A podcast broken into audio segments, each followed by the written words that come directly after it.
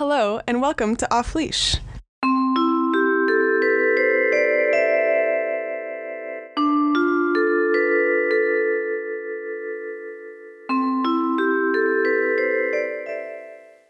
I'm Vivian Fairbanks, Senior Editor.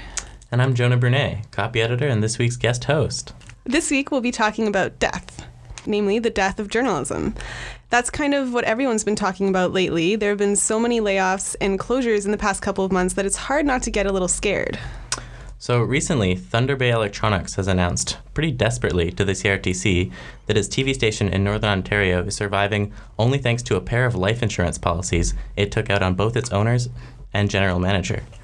If it goes under, that leaves a chunk of Ontario larger than some countries unserved by broadcast news. Rogers has announced 200 job cuts across its various media branches, made even scarier by the fact that they've neglected to say who, where, or exactly when they would happen. And in print, the Nanaimo Daily News announced toward the end of January that it was shutting down after 141 years. Just last week, the Guelph Mercury printed its last issue. That was one of the oldest newspapers in Canada. And before that, Postmedia cut 90 jobs and consolidated newsrooms across the country, which I think kind of psyched us all out. A Toronto Star columnist just called Postmedia the cancer on journalism, and people are complaining to the Competition Bureau and asking the Liberal government to help support democracy in the form of printed newspapers. There's also the strike at the Chronicle Herald in Halifax, where problems have been brewing since last year. Journalists are on strike, and the newsroom has hired freelancers on short term contracts. It's printing the newspaper without bylines. So, from all this, it seems that a lot of us are losing hope, or at least becoming a bit more pessimistic. A lot of people are talking about the death of local news as if it's the death of democracy. After the Postmedia layoffs, one guy tweeted, don't go to journalism school. Don't let your friends go to journalism school. Don't let your kids go to journalism school. Today, we'll be talking to some students who are trying hard not to lose hope. They've all been working on stories for the RRJ that relate to job cuts in different areas of journalism, such as photography, broadcast, and beat reporting. You all know Allison Baker. She's our multimedia editor, and she's also a regular host for Off Leash. She's been working on a story about photojournalism. Hello. And Laura Hensley is also joining us. She's the department editor at the RRJ, and you might also recognize her voice from our last episode on Aboriginal journalism. She's just finished a feature about beat reporting. Hi. And we'll also be talking about my own story, which was focused on broadcast journalism.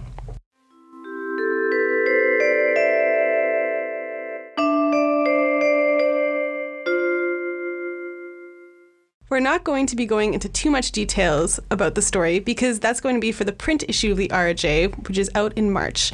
So that's when you'll get all the dirty details. But for now, as these reporters are all experts in their respective fields, we're here to foster a little conversation about job cuts and the life expectancy of Canadian journalism. So, first, let's talk about broadcast journalism. We have Jonah here, who's done months of research on the subjects. Um, do you want to tell us some very vague things about your story? Yeah. So, my story, in like a really broad, vague sense, is about the death of TV news. Um, so, the problem we have in the majority of broadcast newsrooms is that journalists are being managed by business people who are increasingly strapped for cash, as fewer and fewer people actually watch television. And broadcast journalism, as you may know, isn't exactly a moneymaker a lot of that is because people aren't really watching TV as much as they used to. Um, do you watch TV news, Jonah? Um, no, I don't. And I guess that's part of the problem. I mean, I'm a proud member of what you may call the Netflix generation, and even the elements of traditional TV that once ge- generated ad revenue, which um, sadly for many Canadian stations was mainly reruns of American programs, no longer draw a crowd when they can be accessed so easily for free online. Yeah, I definitely watch Netflix many times in the middle of the night, whereas I don't think I ever watch broadcast TV at 2 a.m. True. No. No. I can't say I do. Like growing up, I definitely did because I only had five channels and like news was all that was on sometimes. But totally, definitely not anymore. No, I don't even own a TV. So, True, you know, unless I'm mm-hmm. streaming something online, I don't even have the chance to watch it. So that's why the Netflix generation is so easy. I hate being called that though, but I guess it's like begrudgingly true. Yeah. Could be worse. It could be the chill generation. So, is that why you were interested in researching broadcast news? Um, yeah, well, I'd been hearing for years that annoying thing about the death of print, as I'm sure we all have. Um, but more recently, I'd been hearing a lot about TV stations closing down, and it just seemed interesting to me that people have been lamenting the death of print for so long uh, as it continues to survive, whereas the death of broadcast is coming on much faster and also seems to be much less talked about. Yeah, so there's like a lot of stuff happening right now that kind of relates to the death of broadcast, right? Like there's the CRTC hearings that are going on right now. Do you guys know anything about those? No? Little recap. It's like the CRTC that's holding hearings um, until the day that this podcast comes out, and um, they're just asking for different like advice on how to do on how to save local news and like what they could do to regulate it. And a lot of people are asking them to like start funds and like start supporting local TV because it seems right now like everything's dying. and like when local TV dies, like who who's the first to go? Like when a TV station shuts down, is it the reporters who leave or is it the producers or the technicians? Yeah, so original reporting is typically the first to go. Um, it's, the, I mean, the least visible and the most expensive part of the operation. So, in the eyes of the managers who aren't journalists, um, it's the most expendable. And this is probably most troubling because, from a journalistic standpoint, original reporting is like the meat of the sandwich. There's not really much of a point in having a newscast without it. So, in original reporting, does that mean like the reporters who are just working on the sidelines to go Mhm, find yeah, stories? so when you watch a newscast, it'll start with like the anchors in the studio, and then they'll cut to the, kind of the man on the street, the reporter, um, and those are the people who are first to go. So no more streeters, basically. Yeah, That's I mean, horrifying. Um, and then what's left behind, as all these new newscasts are being cut across the country, are more kind of magazine style current affairs talk shows. So basically, this is where you have a host or two discussing the news of the week in sort of a shallow roundup type way, inviting in guest experts, MPPs, talking heads, and that sort of thing. so kind of what you're saying is like when they have stuff like that, it makes it seem really serious, but secretly it's they're hiding the fact that they actually didn't have enough money to go do their own reporting on the news. So they're just doing like the analysis. hmm And if you think about it, I mean, it takes time to set up the guests and get them to come in. By the time they actually air, they're talking about things that happened last week, and so it's not as current, and it's it's not really news at that point. How are the communities that are like losing out on that type of news reacting? Is there any kind of response? hmm Yeah, definitely. I mean, the communities most often become involved when the cuts start affecting the people that they've connected with, the anchors, the kind of on air people. One of the fired anchors from CTV actually has a petition calling for her to be reinstated. That's Carol Anne Meehan, um, which is, you know, not really how the industry works, but more power to them. Another anchor who I actually spoke with for my feature said that whenever he kind of run, run into a former viewer on the street, they're they're confused and they don't really know what happened. Um, companies aren't exactly forthcoming about the cuts. Um, there's ra- rarely sort of a farewell broadcast. Um, it just kind of stops, and that's really jarring to a lot of people who have gotten used to this programming. But yeah, the the person I talked to specifically for my feature um, was saying that he wished that they had at least let them tape something, and then they could have approved it, and it could have aired, and just been like a kind of sort of goodbye, like thanks for like the decades of support. But, Hmm, get like a little bit of closure. Mhm. I, I was reading this piece where like this guy from Post Media was also complaining about how they don't allow any like farewell columns, and so there are so many columnists who disappeared who are like so upset that they just can't actually express themselves. So how are the anchors reacting? Like, are they going out and like thanking people for their petition, or like trying to get their jobs back, or doing things on their own? Yeah, definitely. And I, I mean, um, as much as it's sort of the cause of all these broadcast woes, the internet and sort of online forums are actually um, providing sort of a, a voice to the silenced anchors. Um, I mean, there was the petition uh, that I mentioned earlier that's been kind of supported a lot through social media. Um, and also, the uh, laid off hosts of the CHCH TV in Hamilton have actually taken their show that they used to do on TV and just moved it online. Um, so, as much as I'm sure they don't like that it's happening, a lot of them are able to kind of go with the flow and adapt.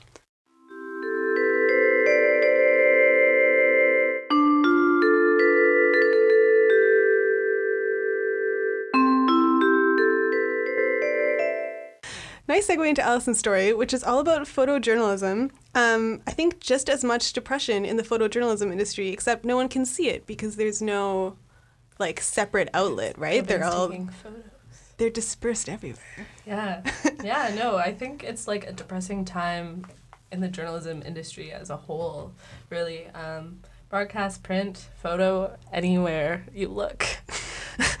It's just sadness. It's just really sad. it is. Um, yeah, so my story for uh, the 2016 issue of the review is um, essentially just about the state of photojournalism uh, today, like in Canada specifically, obviously. Um, and with all the newsroom cuts, kind of where it's headed and like what new ways it's headed, possibly, and also the impact on newspapers themselves when they cut these photo photographers. Um, yeah.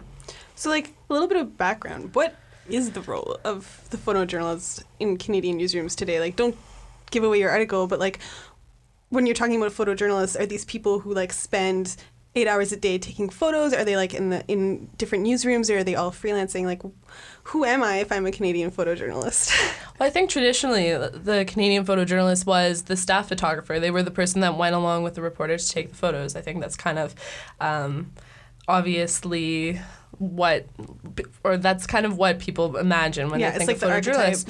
Yeah, but today, like photojournalism and photojournalists don't exist. It's a multimedia journalist. That's what they are. Um, and it's kind of been a trend that has been going on for a while. I mean, when um, people started doing video, uh, like when video became more transferable or transportable, I guess is the better word to use, um, like in the early 90s, um, that was like a big deal where reporters or sorry photojournalists had to like take video as well as take photos. Mm-hmm. But now they're taking audio they're taking video they're tweeting out pictures while they're taking professional pictures they're doing all these different things and the photojournalist that we think of traditionally just doesn't exist it's Right. a, a multimedia journalist the chicago sun times when they had their mass um, overhaul of their f- photography department last year they actually rehired four of their photojournalists under the title of multimedia journalist so, your interest in this story kind of comes from the fact that you're a photojournalist, right? Or that's kind of what you want to.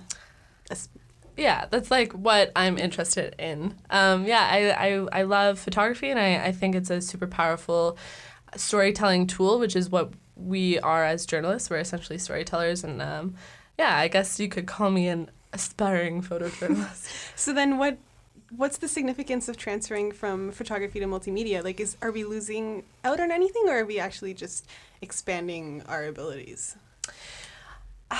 That's a really tricky question. It because when you're when you're doing one th- more than one thing at one time, you're obviously going to miss out on one aspect. So let's say if I have to write and also take pictures, one of them is going to lose a little bit. You know what I mean? Like you can't report super well and also take photos really well at the same time because while you're taking those photos, you're missing that moment, that you're missing that quote, you're missing whatever, or while you're reporting, you're missing that moment to take the photo. Um, but at the same time, I feel like the multimedia aspect does give a different dimension to the story um, that wasn't necessarily there when it was just a print photo kind of um, relationship. So ideally, we would just have like five people in one story. One person would write. One is just photos. One is like video. The other one's I don't know, crazy stuff. Yeah, um, in a perfect world, definitely there would be one person for every job. But Well, now that they're all fired, maybe they can Maybe. band together. oh my goodness, that would be amazing. Um, so, as an aspiring photojournalist, I mean, how does all this news kind of affect you personally? Like, has it made you change your plan at all? No, not really. Actually, I feel um, I I feel like I'm lucky having. This sounds so lame, but having grown up in the Netflix generation, I guess having grown up. We're really milking that term. yeah, really milking it. But having grown up um, exposed and grown up with the technology and kind of almost evolved with the, the technology that we use today, I've b- been able to learn and kind of become comfortable with a lot of different aspects where I think older photojournalists um, aren't necessarily as comfortable with or have a harder time transitioning, let's say, to doing audio or video and um, and I've always had an interest in those things. So, I guess you could say that you're an aspiring multimedia journalist, more so. I guess so. Um, Does that make especially you cringe? yeah, a little bit, a little bit. But I guess that's the landscape today, right? And journalism is all about adapting. And I think if we don't adapt, we die. But if we're dying anyways, True. do we need to adapt? It's a tough question. Philosophical. Yeah. Yeah. Let's open this one up to the floor. Because I would argue, I don't know, if you really want to be a photojournalist, you could adapt to be like all the other multimedia journalists who are getting fired anyways. Mm-hmm. Or actually, maybe kind of like being that, I don't want to say rebel, but like being the one person who's like, no, you know what, I don't want to be a multimedia journalist because I'm not going to find a job anyways. You might kind of have like the resilience that everybody's looking for. I don't know. And I feel like that's a big part of my story, I think, is the different ways that uh, laid off photojournalists or freelance photojournalists um, are creating their work. And I think um, that's kind of part of that, where it is rebellious now not to be a multimedia journalist, not to have all those different aspects in your story or only two. You know what I mean? Um, and I think that's what makes some photojournalists stand out from the others, for sure.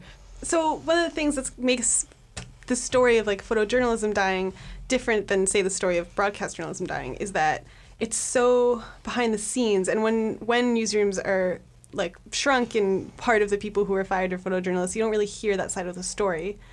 But what does it mean when newsrooms don't have photographers anymore? Like what does it mean for like the actual production of an entire newspaper or like an entire magazine or uh, site or whatever whatever the newsroom is? I think, well, the obvious answer would be it's a loss of quality, for sure, in the images themselves, obviously, but also in the understanding of an article as well, because a photo totally adds an extra dimension to the words on a page that, like, words, it's the old cliche of a picture is a thousand words, and we are such a visual culture that not having images or not having quality images that depict or just add another layer to your story, it really hinders the understanding that your readers will have about what you're writing about.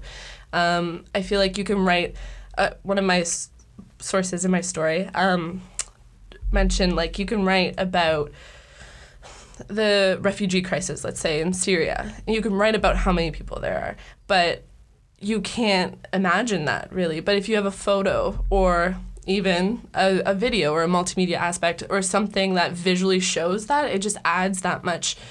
Th- that, that other layer that that story needs for you to really understand how huge of an issue this is. Mm-hmm. And I think that is definitely what's lost on top of just quality itself in terms of resolution, in terms of pixels, the technical aspect, but also it's the story. Like it, the story loses something.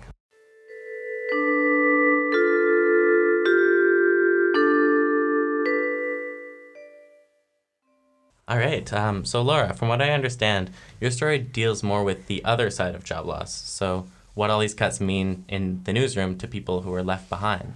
Um, could you talk a little bit about how cuts affect those who aren't losing their jobs?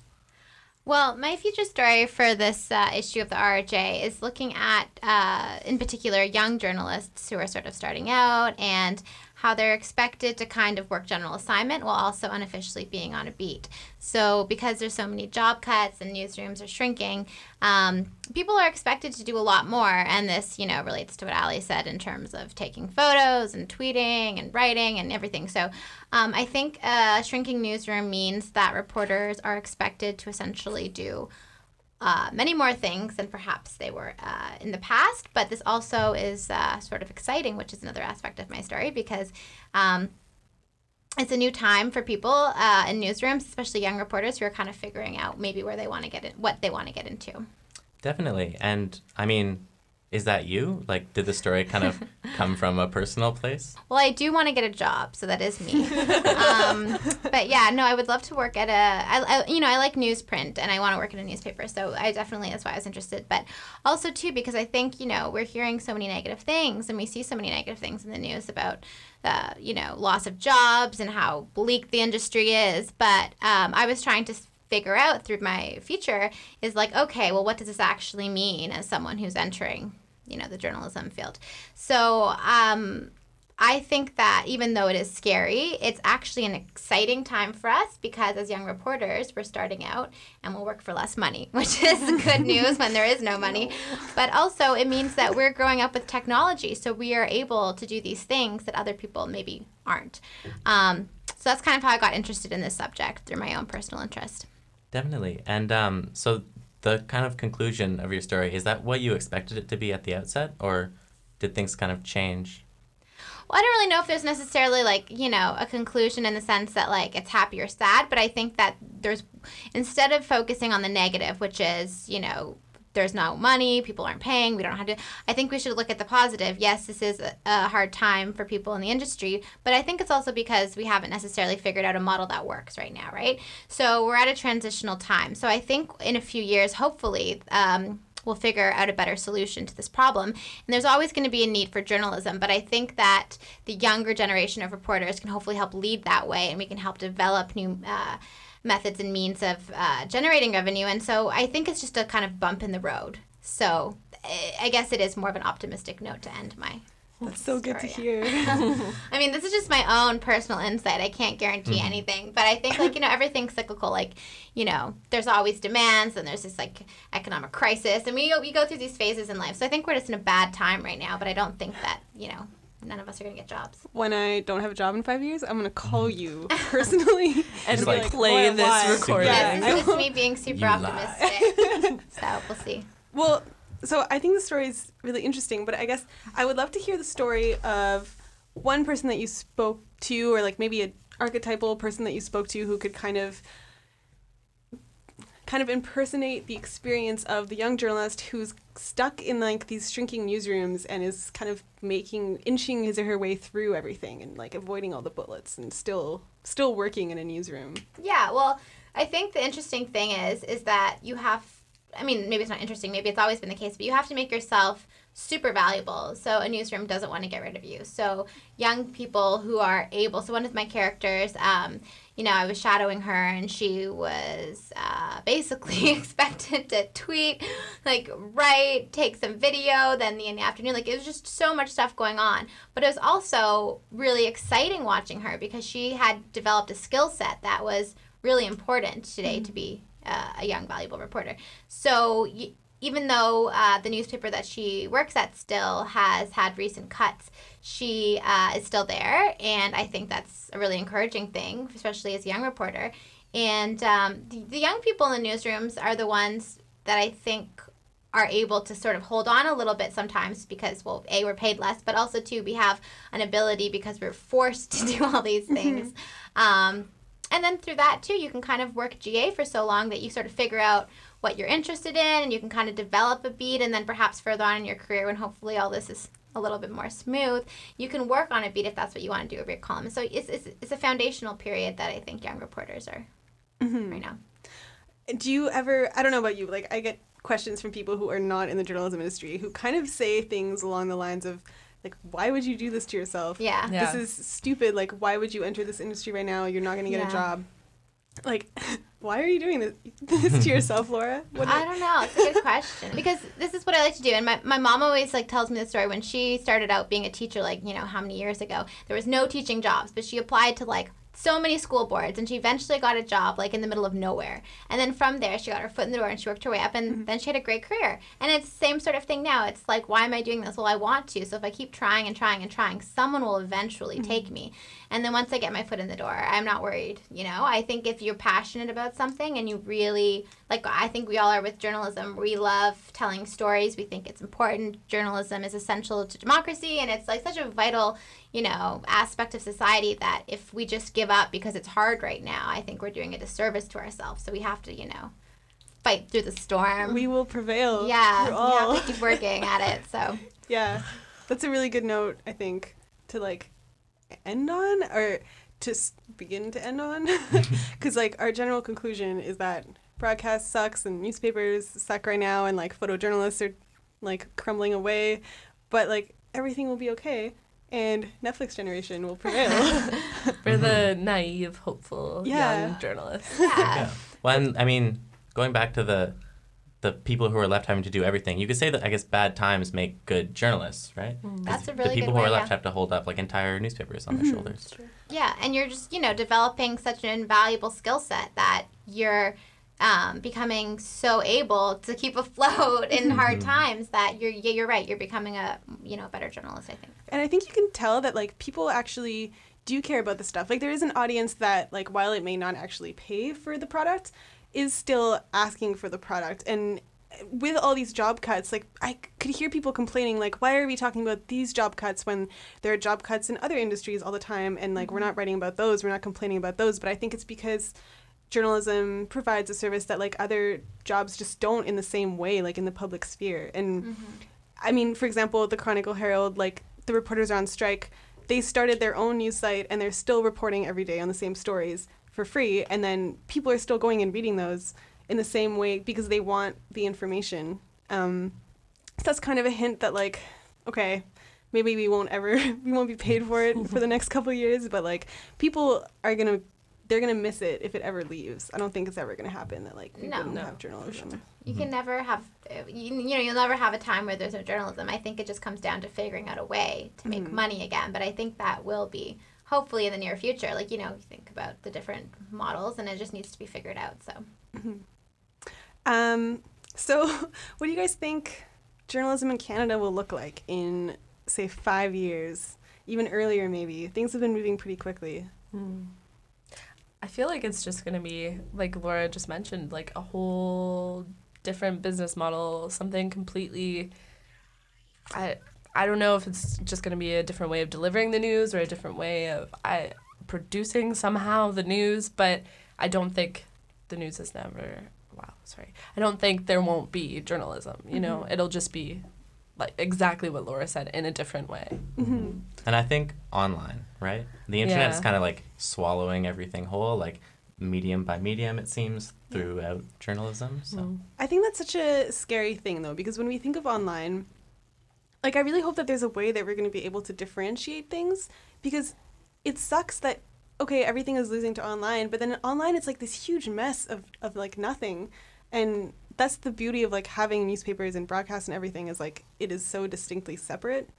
Um so like I'm hoping, I don't know, maybe there's a way that we'll have figured out to like really have different platforms that don't just like conglomerate into this huge online mess. But do you mm-hmm. really think that? I don't think print will ever not be a thing. There, I think it'll be less frequent, possibly, mm-hmm. and mm-hmm. again, different ways of producing it, possibly. But I also don't think that there will never be a tangible product, and that's maybe just me being a hopeful, like, perspective m- magazine nostalgic. person. But well, uh, I'm pretty biased towards the Ryerson Review of Journalism, well, I mean, which uh, right, is thank going to stay in print forever. forever. Hold it in my hand and like Yeah. cradle it like a baby. oh yeah. oh, yeah. Okay. Well, um, I think this is a conclusion that we have rehearsed because Jonah and I thought that it was really cool. the conclusion is that the future is cool, and we're cool, and we are the future. So everything will be, We'll be okay. okay. Mhm. it's a great conclusion. Everything will be okay. That's like the takeaway. Everything will be okay.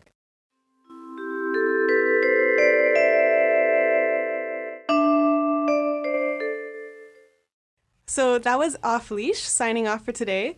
Our next episode will be out on the 17th, and it'll be our post Valentine's Day production. So get ready for a little A little steam. lovin'. A little Oh, lovin'. a little lovin'.